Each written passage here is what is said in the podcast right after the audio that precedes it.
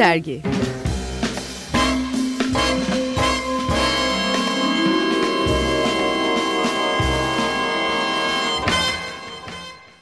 ...95.0 Açık Radyo'da Açık Dergi programını dinliyorsunuz.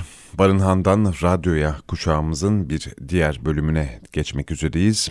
Evet Açık Radyo'nun 17. İstanbul Bienali kapsamında gerçekleştirdiği e, Barınhan'da yer alan canlı yayınlar, performanslar ve panellerden bölümler sunduğumuz özel kolaj yayınımızın bir diğer bölümü bu.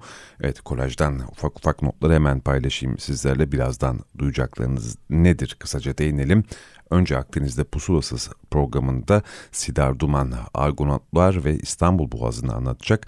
Peşi sıra Açık Deniz'de yer alan Yerinde isimli radyo tiyatrosundan bir bölüm dinleyeceğiz. Ona mütakip ise iki panel alıntımız var. Önce tarihi binalarda deprem panelimizden Profesör Doktor Feridun Çılın'ın sesine kulak vereceğiz. Kız Kulesi'ni anlatacak bize.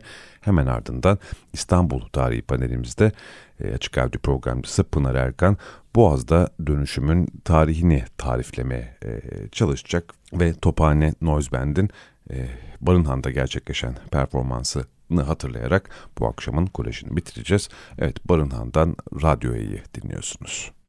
Açık Dergi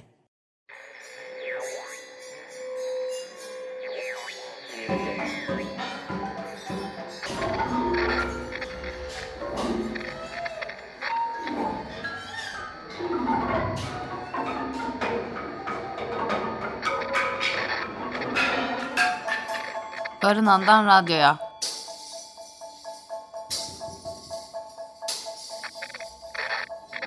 On yedinci İstanbul Bienalinden sesler.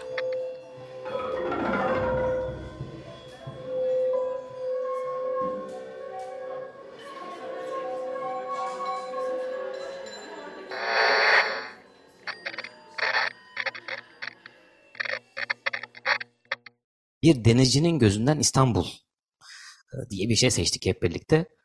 E, konu şu, İstanbul'da yaşıyorsunuz ya da merak ediyorsunuz en azından. Fakat bu bu kadar eski ve orijinal bir şehirde siz sabah uyanıyorsunuz, işe gidiyorsunuz, tramvaya biniyorsunuz. Aktif olarak kullandığınız bir coğrafya. Örneğin mesela Efes'i alalım, Efes'e bilet alıp giriyorsunuz. E, İstanbul çok daha eski olmasına rağmen üzerinde yaşanma özelliği bence burayı kıymetli kılıyor. Roma'da diyeceksiniz hem antik dünyada vardı, hala da kullanılıyor ama bakın koordinatlar olarak Roma şu anda eski önemine sahip bir yer değil. Kuzeyimizde bir savaş var maalesef ve sadece bu gerekçeyle bile İstanbul hala ne kadar önemli bir yer olduğunu dünyaya ispatladı. Tüm tahıl gemilerinin boğazlardan geçerek dünyaya dağılması aynı bronz çağında olduğu gibi devam ediyor. Bence bunu unutmamamız lazım. Bu boğazdan yapılan gezilerle ilgili de ilk kimler geçmiştir diye düşündüğüm zaman aklıma Jason ve onun arkadaşları geldi. Bunlar bir gemiye binen 50 tane kafadar. Yine milattan önce 1300'lerdeyiz. Ee, Yunanistan'dan çıkıp altın postu aramak için Boğaz'dan geçiyorlar. Fakat şöyle bir detay. E, teknelerinin yapımı için Athena tanrıça bunlara yardım ediyor. Çok zeka ile ilgili bir tanrıça. Zeus'un da kafasından doğmuştur. Niçin bu kadar düzgün ve hızlı bir gemiye ihtiyaçları var? Çünkü İstanbul Boğazı kolay geçilecek bir coğrafya değil. Hatta tam e, kuzeyinde bu hisarların olduğu yerlerde Simlegedes diye iki tane kaya var. Arasından geçen her gemiyi sıkıştırıp parçalıyor. Argonotlar buradan çok özel bir teknikle geçiyorlar. Yani şimdi detaylarına girmeyelim e, hangi teknik olduğunu ama e, bu şekilde de o kayalar hayat boyu bir daha kullanılmayacak hale geliyor ve bizler yukarı çıkıp iniyoruz. Tüm mitolojik hikayelerde olduğu gibi bence burada da alegorik bir mesaj var. Mesaj şu, e, milletler o zamanda 3300 sene önce deyim yine hala Karadeniz'de koloniler kurmuş. Ne için? Tuz, tahıl, balık aynı bugünkü gerekçelerle. E, bu kolonilere rahat inip çıkmak e, ve çıkmayanlara bunu anlatmak için bu tür e, maceraları insanlara ağızdan ağza aktarmışlar. Tabi unutmayalım İstanbul Boğazı sadece Karadeniz değil, biraz yukarı çıkın İstanbul Boğazı'ndan kuzeye, e, yaklaşık 50-60 mil, 80 mil sonra hemen iskelerinizde, sol tarafınızda Tuna Nehri'nin ağzını göreceksiniz. Yani tüm Avrupa su yolları da esasında Karadeniz'e ve Boğaz vasıtasıyla Akdeniz'e bağlı. Benim karnım iyice kazındı ya. Tamam. Kaldıralım masayı sonra çıkıp bir şeyler yiyelim. Yok iyi böyle. E acıktım dedin. Acıktım zaten. E iyi böyle dedin. Ha yok yani ya masanın hali iyi böyle. Tepe taklak. Ha, tepe taklak. Çatısız bir ev gibi. Aa evet. Evet çatısız bir ev gibi. Hani sanki buraya kadar yapabilmişiz gibi. Sonra ne olmuş? Sonra bir şey olmamış canım yani bugüne gelmişiz o yüzden buraya kadar. Başka ne gibi? Başka... Kayık. Evet, kayık. Bu bizim kayığımız. Etraf kocaman bir okyanus ve biz dalgalarla mücadele ediyoruz. Duk. Yani mücadele ediyorduk. Şimdi dalgalar dindi. Güneş açtı. Çok yakınlarda sıcacık bir kumsal var. Buradan hemen Kız Kulesi'ne geçebilir miyiz? Geçelim. Yusuf Hocam. Benim e, müdahil olduğum bir konu değil. Öyle mi? Feridun Hocam onu... Ben Kız Kulesi'ni çok iyi biliyorum. Size anlatayım. Lütfen. Şimdi Kız Kulesi'nin durumu da şu. Yani böyle gazetelere falan düşünce ben korktum desem iyidir. Şimdi niye bunun etrafını kapatıyorlar? Sorulardan bir tanesi o.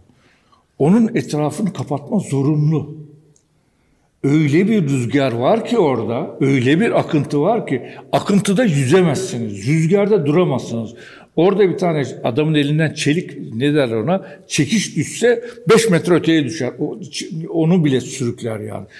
Ee, Bir, bir arkadaşa diyor ki işte neresi şeyse orayı kapatın öbür tarafı açık kalsın yine görürsün. Mümkün değil. İnanamazsınız. Ben yukarı çıkıyorum arada sırada. İnanın tutuna tutuna çıkıyorum. Yani o kadar kötü rüzgar esiyor yani. Şimdi bakın o Kız Kulesi'nin durumu şu. Ee, Kız Kulesi'nin bir yığma kısmı var. Yığma kagir taşıyıcı kısmı. Esasında şey Kız Kulesi şöyle 17-18 metrelerde bir tane ne derler ona avlu var. Avlunun köşesinde de bir tane kule var. Yap, bütün yapı bu.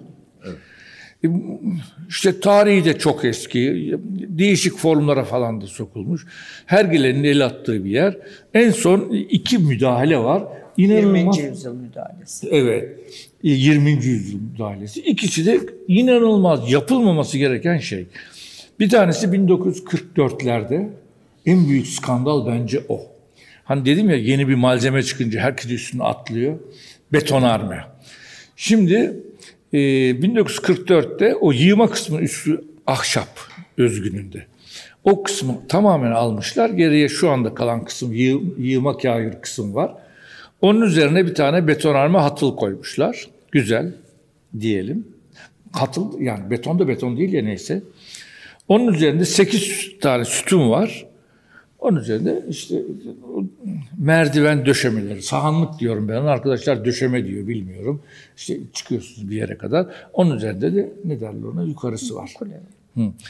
Ee, bu en büyük şey hata, be- beton kötü, ahşabı bozmuşlar, beton yapmışlar. Bir tarafa bu yapının e, üst yapı ile alt yapının hiçbir alakası yok.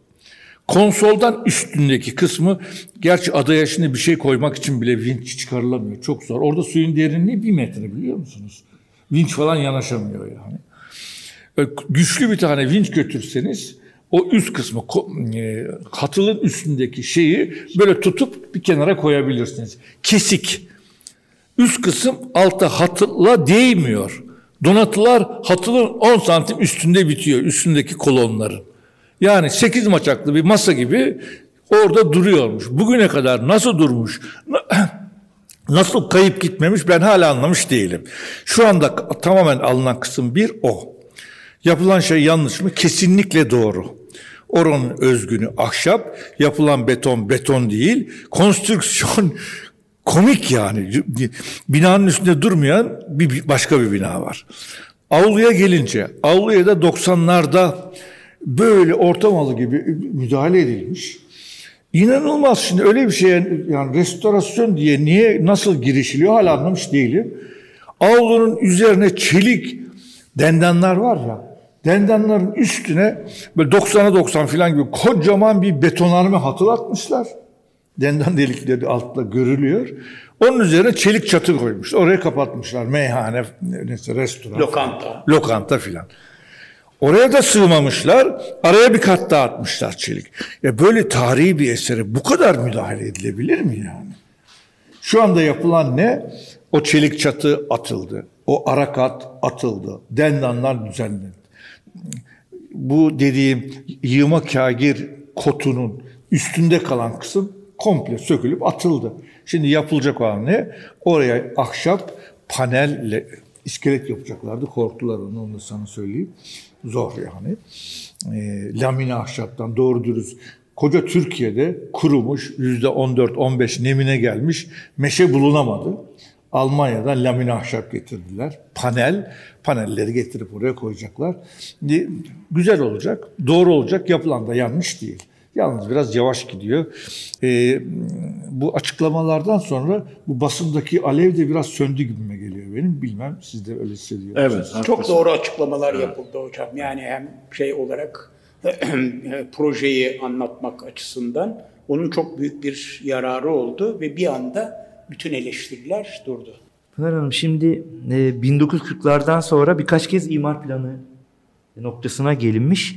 1940'larda Vali Lütfi Kırdar zamanında bir imar faaliyeti başlıyor ama büyük çaplı değişim 1950'lerden sonra Adnan Menderes'in İstanbul'u değiştirme planı bayağı bir keskin olarak götürdüğünü görüyoruz. Şehir motorlu trafiğe daha uygun bir yapıya kavuşturulmak istenmiş anlaşıldığı kadarıyla. Çünkü bulvarlar, sahil yolları açılıyor.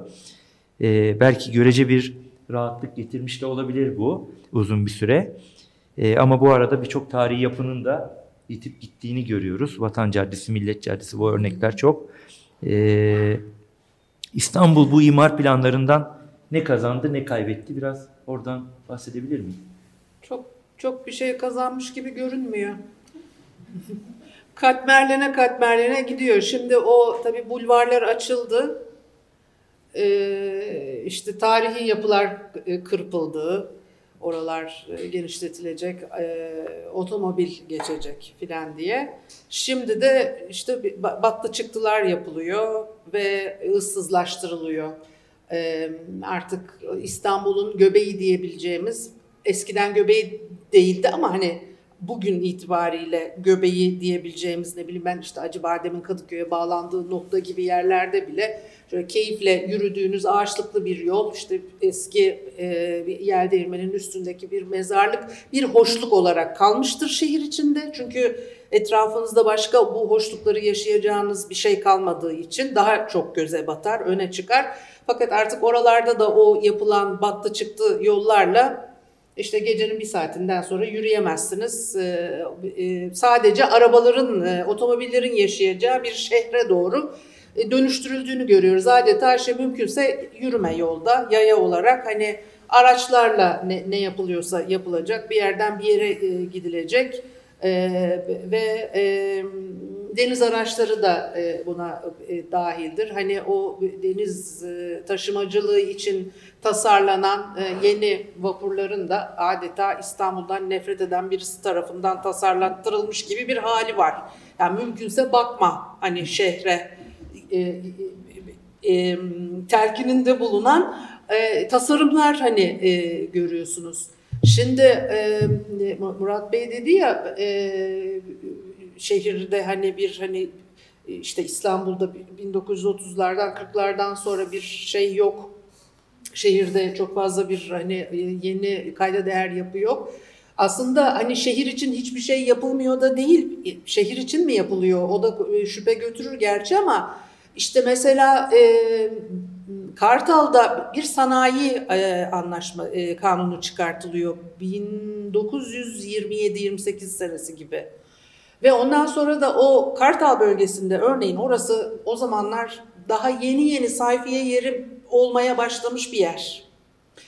Ee, işte e, trenle ulaşabiliyorsunuz bir kır köy kasabası e, e, pardon e, deniz kıyısında bir kasaba ve e, gayrimüslim bir ahalisi de var ve işte bağcılıkla filan da uğraşıyorlar ve o yılların fotoğraflarına baktığınız zaman bomboş sahilleri görürsünüz. Şahane bir yer yani Kartal kıyısıyla.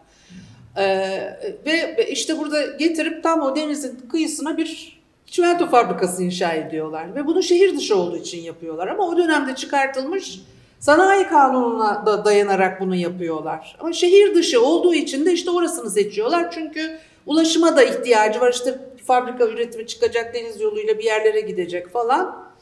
Ondan sonra da peşi sıra tabii burada bir nüfus oluşuyor. O fabrikanın yanına başka fabrikalar geliyor filan. Orada e, zaten şehir nüfus alıyor, göç alıyor.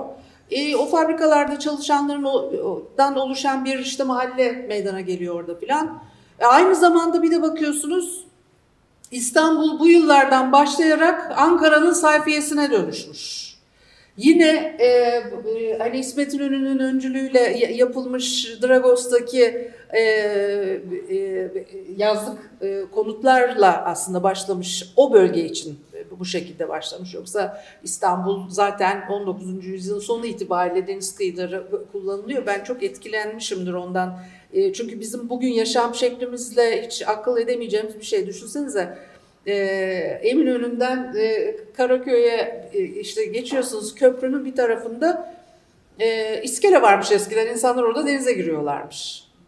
E, bunu düşünmek isterim ben sürekli. Böyle hayalimde nasıl yapıyorlardı diye. Çünkü İstanbul ne kadar boştu, ne kadar boş olabilir? O eski foto yani tabii ki bugünkü nüfusla kıyaslanamaz ama eski fotoğraflara o çekilmiş zaman zaman karşımıza çıkan küçük videolara baktığınız zaman bile o bölgenin ne kadar e, kalabalık olduğunu e, görüyorsunuz. Yine de en çok e, nüfusu toplayan yer. Haliç'in içinde birkaç tane deniz hamamı var evet, mesela. deniz hamamı ben var. onu fotoğraflarda gördüğüm zaman çok şaşırmıştım çünkü yani Haliç denize girilebilir olmakla hiç çocukluğundan itibaren gözünde canlanmamış. Orada deniz hamamı olması çok enteresan evet, gelmişti. Ve yine o şehrin hani hayatının içinde de böyle de bir şey de varmış yine. Ta Kartal'a kadar da bu uzamış oluyor. Çünkü ondan sonra da işte o bölgeler tabii 1970'lerin sonuna 80'lere kadar gerçekten çok popüler sayfiye yerleri olarak e, kampçılar geliyor filan o devlet e, kurumlarının e, kamp yapan çalışanları ve oldukça da keyifli anılarını da zaman zaman okumak mümkün. Şimdi böyle bir ama o sanayi kararı çıkartıyor, bu başlıyor. Ondan sonra bakıyorsunuz işte yine kaymak tabaka diyelim bir üst sınıflar gene buralara geliyor. Ondan sonra tam onlar mesela Dragos'ta e, modern mimari örnekleri olan e, ve bugüne de kalan içlerinde çok kıymetli yapılar var. Ama genellikle e, işte küçük ölçekli yapılar o kadar dikkat çekmiyor. Çünkü 20. yüzyıl artık daha hani bu, bu tarz e, yapıların ön plana çıktı. İstanbul'da bir e, nüfus artışıyla beraber yine konut ihtiyacı doğuyor ve işte o Levent evlerinin yapılması, bahçeli evler konsepti filan ortaya çıkıyor hani memur aileleri için inşa tasarlanmış ve inşa edilmiş yapılar olmasına rağmen hangi memur ailesi bu tür yapılarda bugün e, yaşayabilir? E, bambaşka bir şeye dönüşüyor. Yani bir takım şeyler hedeflenmiş ama e, havada kalmış bunlar hep ve e, hiçbir şekilde amacına da e, ulaşamamış. Ve ondan sonra da ben e, e, hani şunu söylemek istiyorum, çok önemli olduğunu düşünüyorum. E, sahil e, yollarının yapılmasının, kıyıların doldurulmasının e, İstanbul'u e, e öldüren, İstanbul'da korkunç travma yaratan e, bir uygulama olduğunu düşünüyorum. İstanbul'a yapılacak e, en büyük kötülüklerden biri olduğunu düşünüyorum. Türlü çeşit sebeplerle gerekçelendirilmeye çalışılan bu sahil dolgu yolları şehri gerçekten karakterinden, kişiliğinden çıkartan, binlerce yıllık geçmişini yok sayan, ve şehri öldüren ve e, içinde yaşayan ve bu bölgelere sahip çıkmak duygusu uyanmaya başlamış, halkında da ciddi travmalar e, yaratan bir uygulamaya dönüşmüştür. Ve bu şekilde de devam ediyor. Evet. Zaten baktığınız zaman bütün Türkiye'de bir belirli tipte işte toplu konut yapıları e, gözünüzün önünde toplu konut yapıları deyince gözünüzün önünde ne canlanıyorsa bütün Türkiye'de bu tip yapılar inşa edilmeye başlanıyor başlandı çok uzun yıllardır.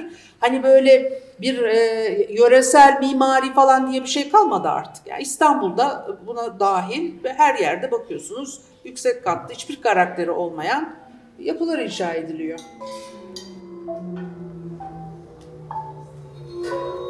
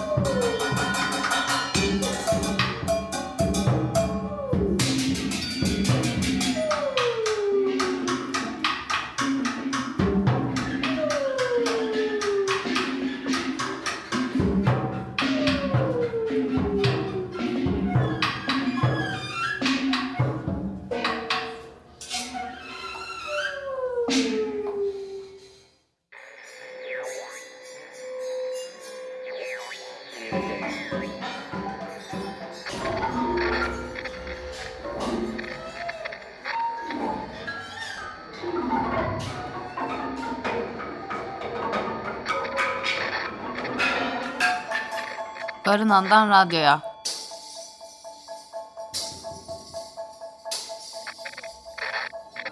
...17. İstanbul Bienalinden sesler.